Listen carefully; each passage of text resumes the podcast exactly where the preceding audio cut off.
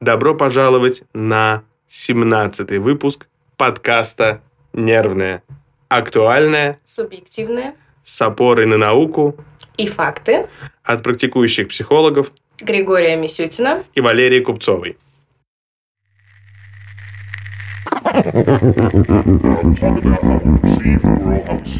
especially a little bit little bit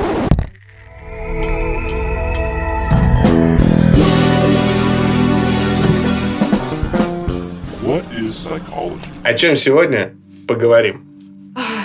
Надо вспомнить, что мы уже разобрали. Мы начали с огромной темы эмоциональный интеллект.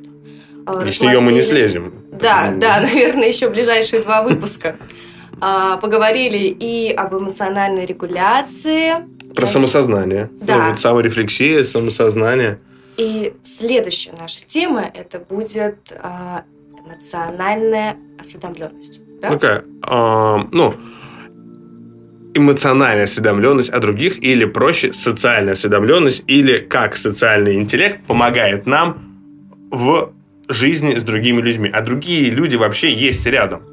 Их, других людей, много вокруг. Даже если мы сидим на самоизоляции, мы все равно можем переписываться, мы все равно слышим соседей, которые делают ремонт. Их результаты деятельности ремонта могут обсыпаться нам на лоджию. Мы У можем... кого-то есть лоджия, у меня есть балкончик. Ну да. В чем претензия?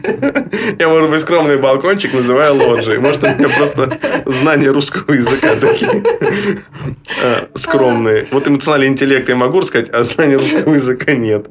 В общем, практически всегда нас окружают люди, так сложилось.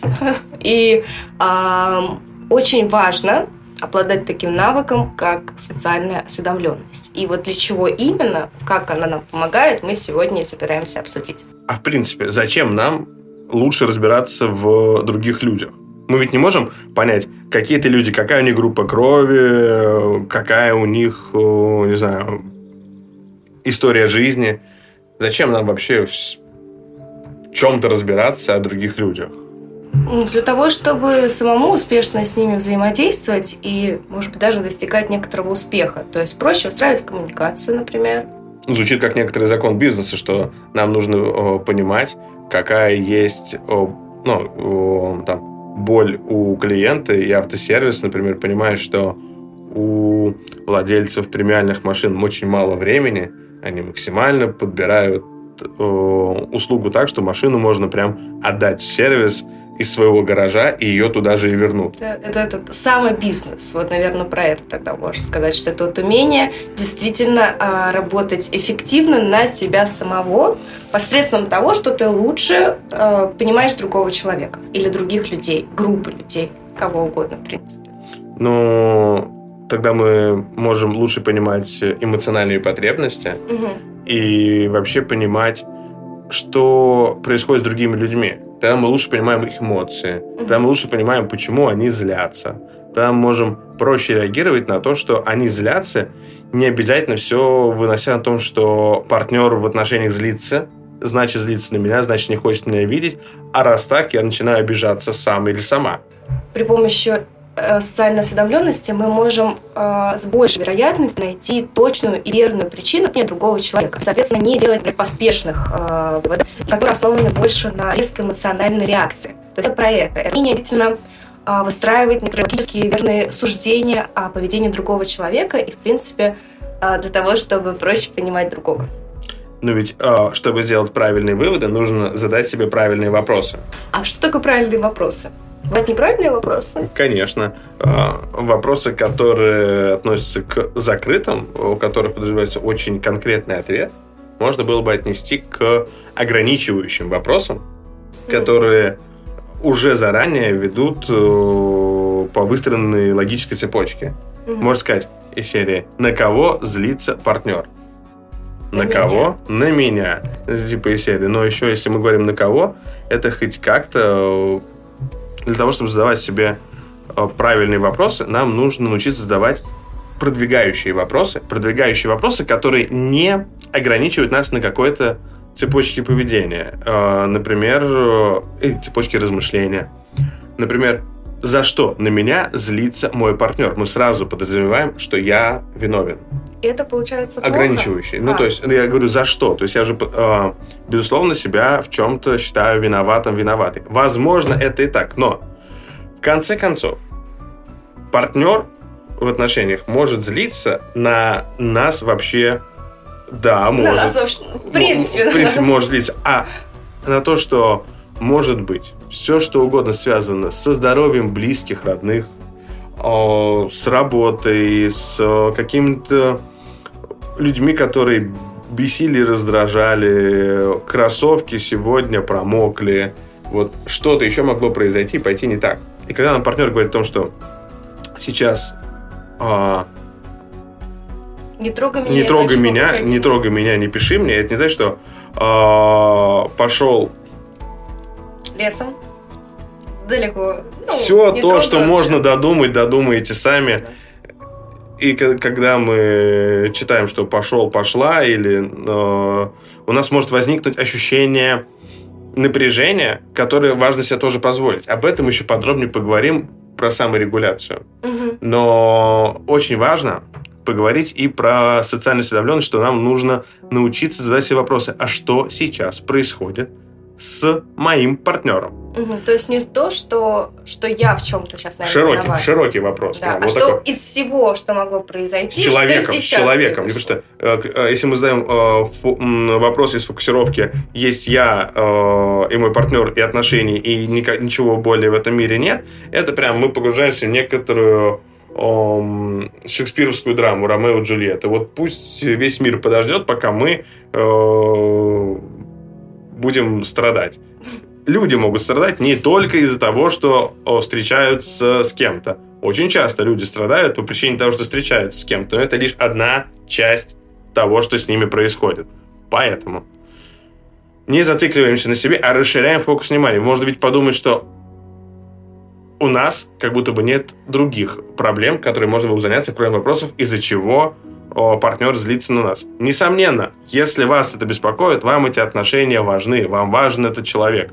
Но дайте себе и партнеру выдохнуть, прям займитесь чем-то еще.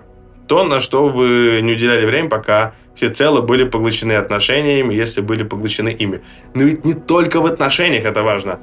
С коллегами, с подчиненными, э, с э, вообще э, с начальниками, с родителями, с сокурсниками, одноклассниками. В принципе, если они вас раздражали, раздражают и э, бесили и бесят, не Бесит, перцени- бесили и бесит.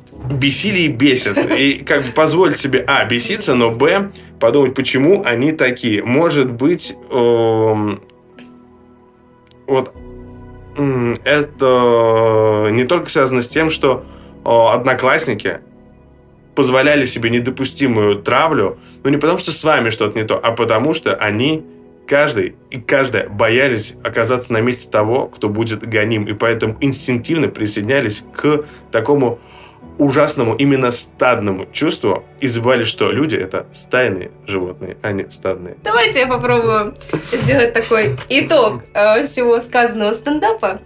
Это не, стендап, это, не, это не стендап. Ладно. Люди, правда, стайные животные. Нет, на самом деле, а, я прям задумалась, я сейчас, самом- я сейчас сидела и считала, так, сколько у меня врагов было в прошлом, и в скольких ситуациях была виновата я, в скольких они.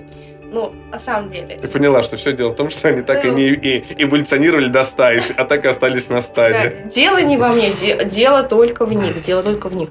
Но смысл в том, что действительно ситуации бывают разные, и стоит подключать а, или выдохнуть, и потом продумать а, дальнейший ход ваших действий с этим человеком, но стоит учесть, что причин а, проявления того или иного поведения может быть огромное множество, и оно не ограничено. И, соответственно, не стоит и ограничивать себя а, в тот момент, когда вы пытаетесь а, выяснить причину конфликта, например.